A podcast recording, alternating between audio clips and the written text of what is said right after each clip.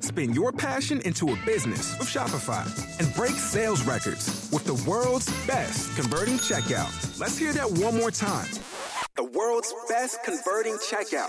Shopify's legendary checkout makes it easier for customers to shop on your website, across social media, and everywhere in between. Now that's music to your ears. Any way you spin it, you can be a smash hit with Shopify. Start your dollar a month trial today at shopify.com slash records. Hi, everyone, and welcome to episode 119 of the Professional Book Nerds podcast presented by Overdrive.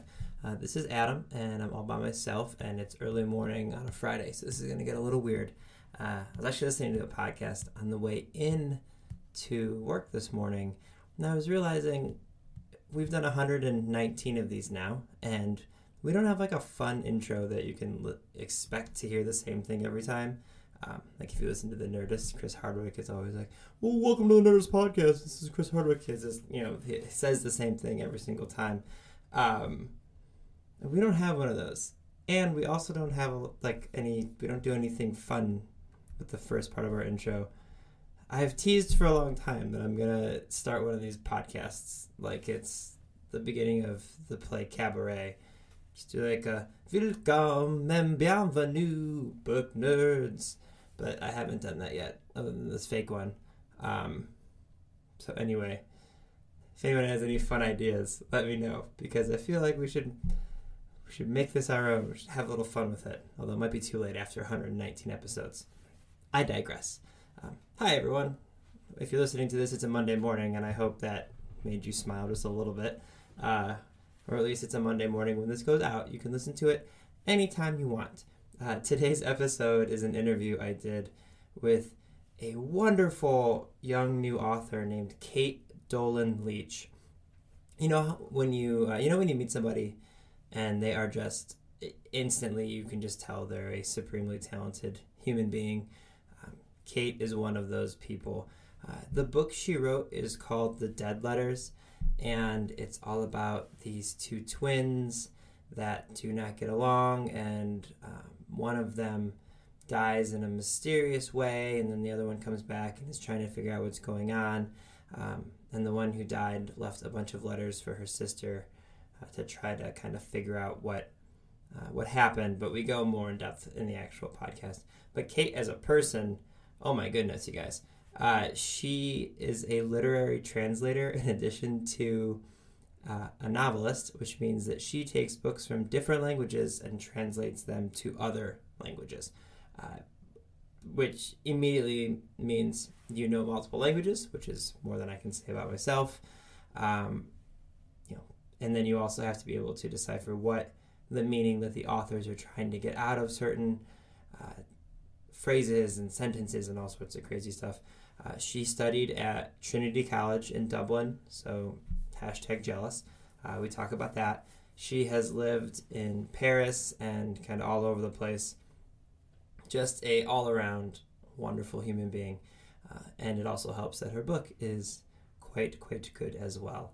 Uh, I think you guys will really enjoy this. Which sorry, I know that I say that every time, but um, we've been fortunate to get all these wonderful authors to talk to. So uh, yeah, Caite is someone that I think you should learn about now because in the near future, she's one of those people who I think is going to take over the world with her incredible talent and her writing and uh, everything that she does. So, uh, if you want to get a hold of us, you can email us at professionalbooknerds at overdrive.com if you're looking for some book recommendations or you want to just let us know how you feel. You can do that. You can also tweet at us at Pro Book Nerds. Uh, and again, that's Jill and I on the Twitters, so we will happily respond. Uh, we've been doing some fun things the past uh, couple weeks, and we'll keep doing some fun things. Jill just did a really wonderful live event that we'll talk about more next week when she's back in the office. I don't want to steal her thunder. Uh, and then about a week and a half after this recording goes up, I will be in New York City for Book Expo America and BookCon.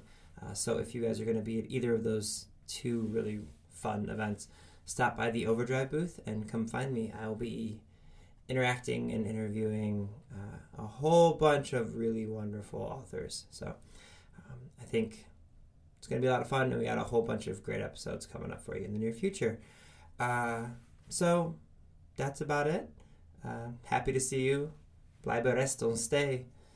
That's one more little cabaret joke for myself and anyone else who likes cabaret and Alan Cumming. Uh, yeah, those are all the things. All right, I have properly embarrassed myself and wasted a few minutes of your time before you get to hear this great interview with Caite Dolan Leach. So I hope you enjoy this episode of the Professional Book Nerds podcast.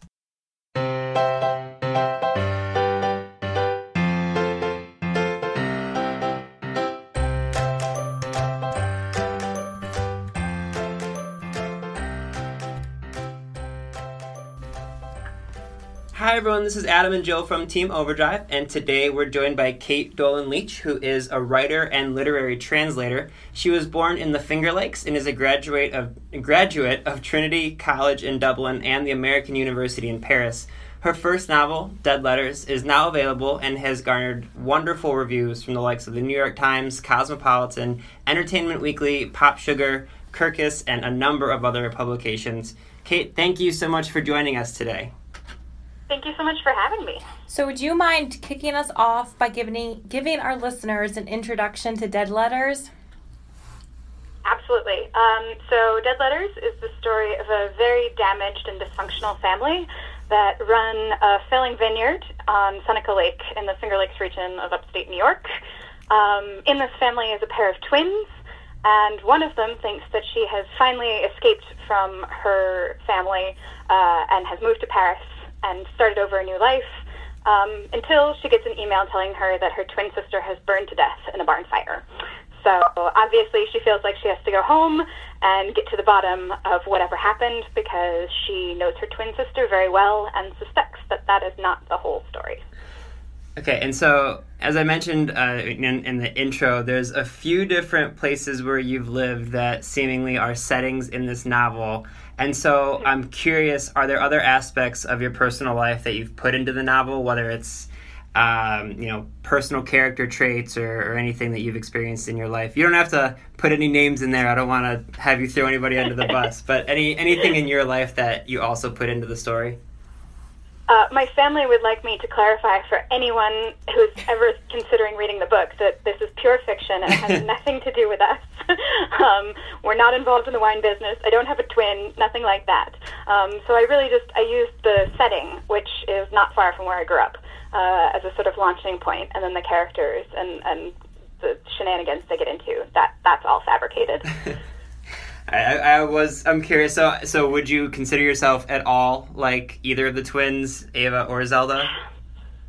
I mean, maybe a little bit. Um, I, I mean, I guess as, as a writer, you put a little bit of yourself into every character, so it would be nonsense for me to claim that there's nothing uh, that I share with them. But honestly, they're both these very um, almost caricatures of people, and they both go to such weird extremes in deciding which of them gets to have which personality characteristics. So I feel like if if anything, I would be somewhere in the middle. um, some of the different reviews have compared Dead Letters to everything from Gone Girl to Agatha Christie. What would you say are your own literary aspirations or inspirations when it came to writing this book? Well, I, I love both those comparisons, and they certainly were big influences, both of those books slash authors um, in writing. But um, I guess I drew probably most heavily from the Gothic tradition, and specifically Edgar Allan Poe writing this book. Um, so there's a lot of sort of Poe uh, references folded into the book. Um, and especially to the purloined letters. There are a lot of little hidden clues, and I use that as a, a nice little intertext um, to kind of uh, explore some of the the questions about communication and and uh, and using that sort of the basis of the detective novel as a as a, a launching point for the genre of the book. Uh, do you have any specific favorite uh, Poe stories that that you tend to go back and reread or anything like that? I'm I'm a big Poe fan myself, so I'm always curious. I read the Purloined Letter probably every couple of weeks while I was working on this book. Um, so I've definitely got a familiarity with that one, and I, I revisited a lot of the short stories that I hadn't read since I was probably you know in middle school. Um, and then when I was 12, I memorized all of The Raven, and I have no idea how much I could continue to recite, but Oh at, at one point that was all in my brain. That that's impressive. Yeah, that's incredible. I I'm always I, I, I was kind of a tedious seventh grader. I'm always je- I'm always jealous when people say that they've done those sorts of things. Something that, that comes to my mind is I think every year for World Book Day or one of the literary holidays, uh, Neil Gaiman does this thing where there's this big donation that goes on, and then he'll read a book that um, basically anyone like these all the voters have asked that he reads just because Neil Gaiman has a ridiculous voice and. Um, Mm-hmm. He did one year. He, I think this year he read The Raven, but last year he did the Jabberwock poem from mm-hmm. Alice in Wonderland, and he just had that memorized verbatim. And I was just like, I'm so jealous of anyone who can do that. So kudos to you. That's impressive. I did have the well, I think it might, might it might have gone in short term memory. Like I Yeah. said, I'm not sure how much of it's still in there. I mean, even even in the, the short term, I- I'm always anyone who says like, "Oh yeah, I memorized like the first half of Harry Potter." I'm like, "How did you do those things?" you know, hobbies. Pretty much it. um, so something that else, uh, else I want to ask you about, given that wine is very prevalent in the, in Dead Letters, I'm not a huge wine fan, but my wife is. So I'm just curious, do you have any specific wine preferences yourself? Maybe that's a nice overlap with me and Ava. Um, I think we share a similar palate. Um, we tend to gravitate towards very dry white wines, uh, Sauvignon Blanc in particular. Um, so I've, I've lived in a bunch of different wine regions um, in France, in Italy, in South Africa, and obviously here in my little home region of, of the Finger Lakes. Um, and it's definitely influenced my my my taste and my palate. Um, but you know, champagne is always you can't go wrong with champagne. So all that traveling you've done in, in your life, I know that uh, some of it was for school, but uh, were there other reasons you were living in these all around the world? It sounds like I'm. This is amazing. it's it's been kind of a, a crazy decade or so.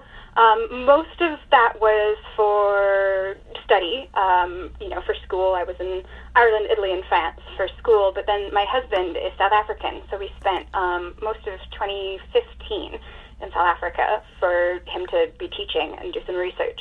Um, and that was just delightful. And I got to work on Dead Letters for a good chunk of that year. So, um, yeah, it's, it's it's kind of a gift to get to move around a bit before you're encumbered with all the, the things that we get encumbered with. I feel like that's like a writer's dream, just to like be in a foreign country and just write for like. And just sort of soak up the food and the flavors Right. and the languages and yeah, it's it's kind of ideal because you know, I was writing about my hometown in a place that was eight or nine thousand miles from there. Um, and, and I think that kind of gives you a weird distillation of, of where you've come from and how far you came. I'm jealous. I'm just Uh, gonna say yeah, that. Seriously. Well, now now that I'm back home, I'm, I'm starting to get the wanderlust again. So I'm jealous of my former self, I guess. So we mentioned in our intro that you're not only an author but also a literary translator. So um, we just had a couple questions about that. Starting with, is that what you studied in college, and how does one exactly become a literary translator? Uh, yeah, with difficulty. Um, it is not what I studied exactly. Um, I did European studies as an undergraduate, which had a strong language component, but was more about the politics and, and cultural aspects of things. And then I did a master's degree in cultural translation, which uh, is adjacent to literary translation, but doesn't map onto it exactly. Um, and I ended up getting into translation because my husband, who I met in this master's program, was already a translator. He translated two books. Um, and then at some point, uh, a year or two after we finished the master's, he um, asked me if I wanted to work on a translation with him. Uh, we'd done some sort of informal translating and some freelance stuff, and I'd done some on my own with Italian before. But uh, this was the first chance I had to really work on a literary project, and I said, hell yeah. and so we've done two books together that way. Okay, I want to expand on this because you're the first literary translator we've ever had a chance to speak with. So I, I'm really, I'm fascinated by this. What does your job entail? I guess like, what um, are you translating from languages you speak, or are you translating from those that you don't speak? And then what's the research process like? I, I just want to know everything about this. It is, and it's and it's an intense, weird process, and you kind of don't know what you're getting in for until you take on a, a book project. Um, so I mostly translate from French. Every now and again, I'll do something from Italian. I speak both those languages, but not perfectly, obviously. Um, so I rely pretty heavily on external references, and you have to double check basically everything to make sure that there isn't sort of a double meaning that you're not aware of as a non-native speaker. Um, so there's a lot of uh, it's very slow and painstaking. So you kind of you do a rough draft using just your sort of general knowledge of the language, and then you have to go back and double check literally everything to make sure that you haven't just translated accidentally a hidden Moliere quote without realizing that it was a Moliere quote. Um, so there's a lot of a lot of double checking, a lot of uh, slow, painstaking rewrites. Um, but yeah, So you have to be able to speak at least a little bit of the language. right. So these are are these like older texts that you're translating? Are they like current books? I, I I'm assuming they're kind of they're older books. I would assume, but I should probably Yeah. not do that. They were both actually fairly contemporary. Um, one was originally published, I want to say, in 2000, and the other 2004 or 5. Um, so they're contemporary literature, but one of the authors was dead and one of the authors was alive. So those experiences are different when you can actually reach out to an author and ask a question, you know, clarifying something strange and grammatical, um, versus when you're working with a dead author.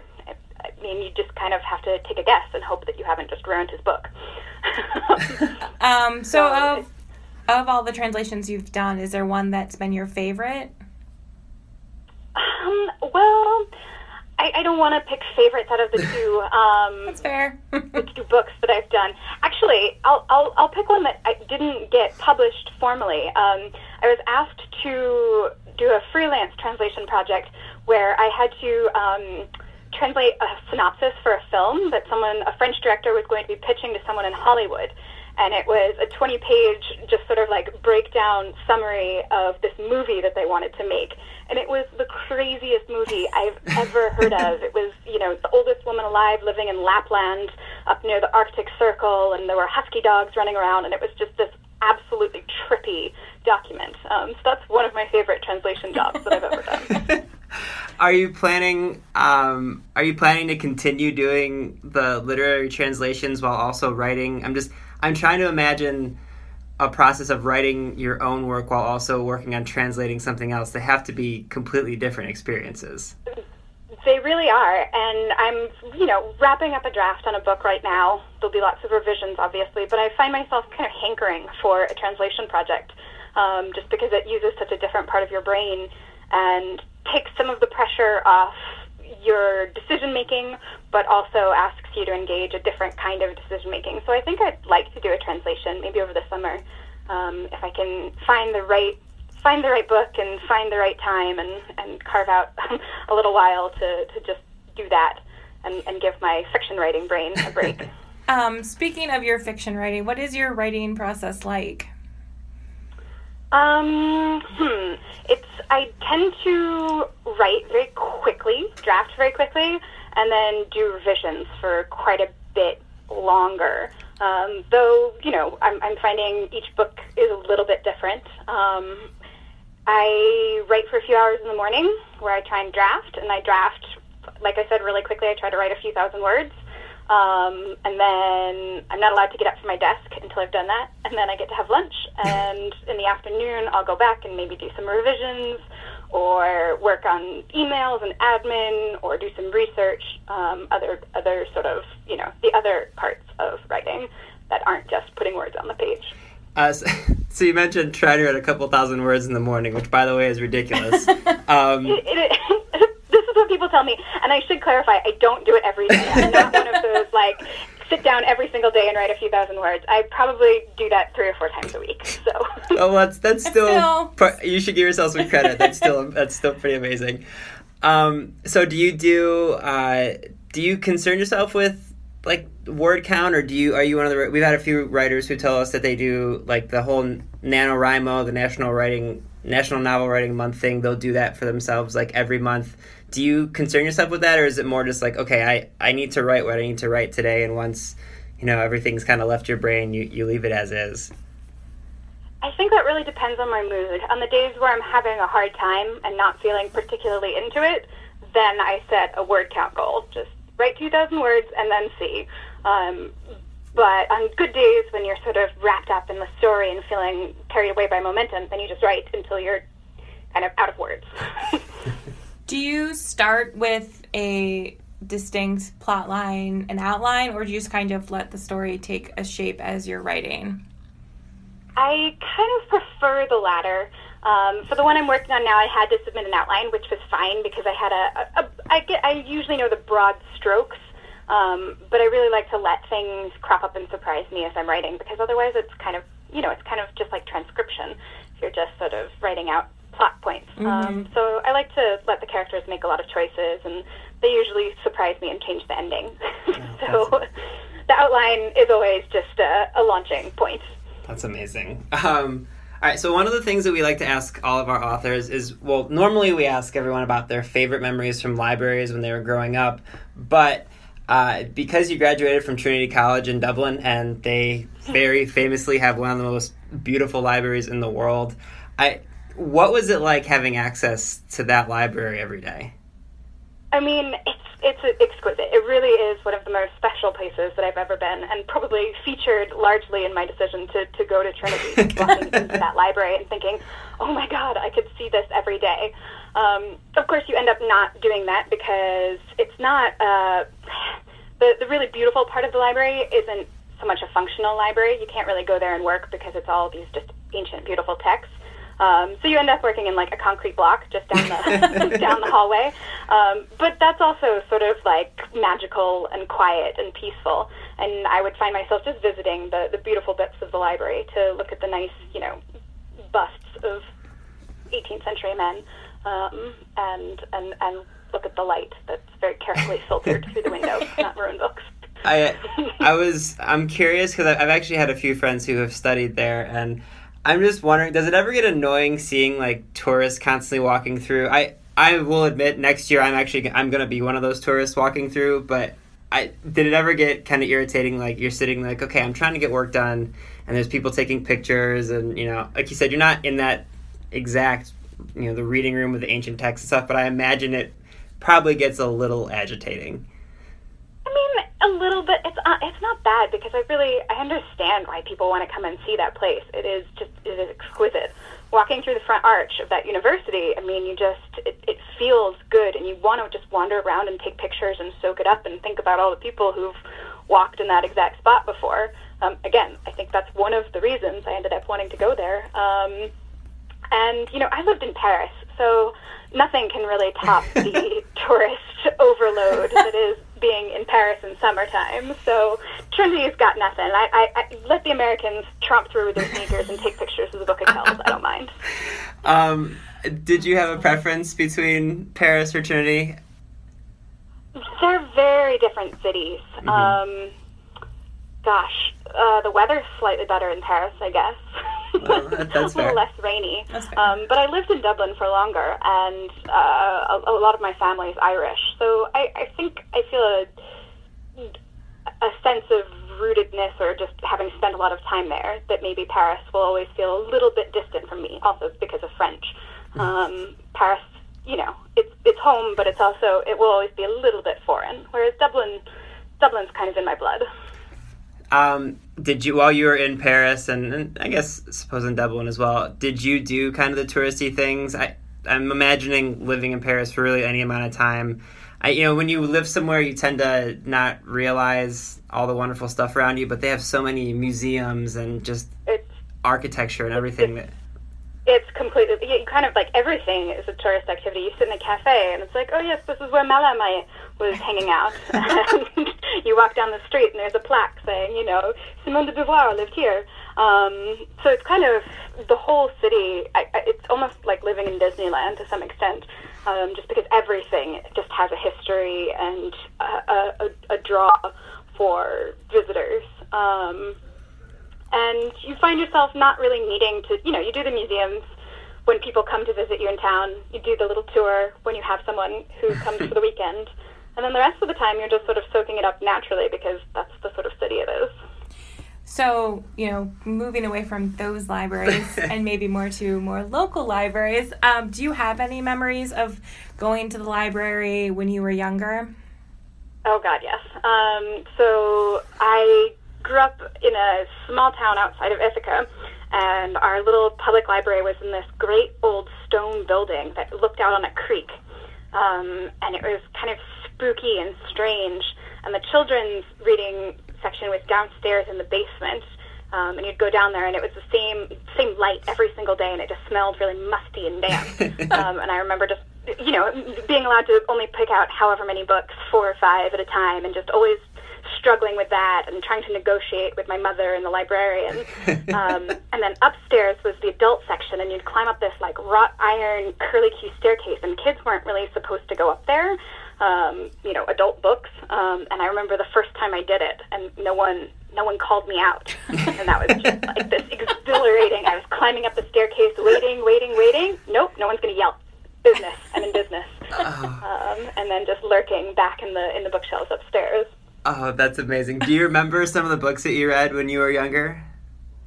Um, I definitely got into uh, French, big French novels. Um, the Count of Monte Cristo and Les Miserables were my favorite books from about the age of nine to fifteen. I Oh would my say. God. And I read both of them like at least a couple times a year. I loved them. That, you can't see us because we're on a podcast and we're on the phone, but both of our jaws just like dropped. Like, That's yeah, impressive. not so much of the Count of Monte Cristo, but once you get to Victor Hugo, it's a little bit different. Yeah. I mean, you know, obviously, I, I, I certainly, when I read it, read them for the first time at nine or ten, obviously you don't understand a good chunk of what you're reading. The Count of Monte Cristo is a little bit more accessible because it's, you know, it's serialized adventure, Right. so you can get that sense of pacing and excitement. But it wasn't until I started to maybe learn French and also learn a little bit about French history uh, when I was getting into my early teens, where I was like, oh, so that's what's going on here. Man, that makes so much more sense now. Um, so I really got to kind of chart my own learning about the world, or learning about France at the very least, All right. uh, just by reading and rereading those books. Well, and I will say, Count of Monte Cristo is also probably more approachable because it's not, you know, a thousand pages Yeah. or however long. What Les Mis is something It's a big book. absurd like that. It's pretty. Close though. I mean, they're both massive. I see a picture. I have there's a picture of me in the hammock reading these books, and I just look at them, and it's the size of my upper body. What a pretentious pain in the neck I must have been. Um, so I have to tell you, we Jill is a huge Stephen King fan, and we've had several of our authors that we've interviewed tell us that they read it when they were really, really young, and for a while that was always the that was the thing that blew our minds the most. But this might this is right up there. This might be, if not as impressive, more impressive. I think so. Yeah. Man, oh, good for you. I'm, that's amazing. well, thanks. I wish I could go back to those reading days when I hadn't ever read either of those books, and there were so many, so many fun things to discover. You know that that early those teen years where you're reading all kinds of new books. I don't know if you ever get that that back. Yeah. So at the end of every podcast, we do what we call the Nerd Nine, which are nine. We call them rapid fire, but They are not really. are, yeah. But uh, they're just really quick, easy, fun questions. Um, so you ready? Yep. Okay. Good. What is the last book you finished reading? Uh, Down City. I finished it last night. And your Leah Carroll. Nice. your favorite place to read? Um, hmm, outside. Guilty pleasure? Uh, wine. Should have seen that coming. Okay, I feel like this is Yeah, going to no be an surprises. interesting. Yeah, this question: What is one place you'd like to travel to that you haven't been to yet? South America. Favorite holiday? Oh, probably going to South Africa. Uh, are you a coffee or a tea drinker? Coffee. Cats or dogs? Dogs. That's the right answer. Good job. I know. My dog's sitting right at me. He would. He would. He wouldn't like it if I answered otherwise. It's a very long-standing. It's a battle. It's a battle between Adam and I. We're like probably half and half. I think that it's more dogs, Yeah. but there have been some cat owners. Um, do you have a favorite food? Oh gosh, no. I eat everything, um, and I love everything in variety. That's an acceptable answer. If you could have dinner with one person, dead or alive, who would you pick? Oh yikes. Um, hmm, Anais Nin. Oh, that's a good answer. That's a really good one. Um, our, our last question for you is: What do you hope readers take away from reading Dead Letters? Uh, a sense of joy in reading, of really wanting to turn pages and just get to, you know, find out what happens next in a story. Perfect, Caite. Thank you so much for joining us today. Thank you so much. This was fun. Readers can sample and borrow the titles mentioned in today's episode from Overdrive.com, and our library friends can add these titles to their collections in Marketplace. Shopify helps you sell at every stage of your business. Like that, let's put it online and see what happens stage. And the site is live. That we opened a store and need a fast checkout stage. Thanks. You're all set. That count it up and ship it around the globe stage. This one's going to Thailand. And that, wait, did we just hit a million orders stage? Whatever your stage, businesses that grow, grow with Shopify. Sign up for your $1 a month trial at shopify.com slash listen.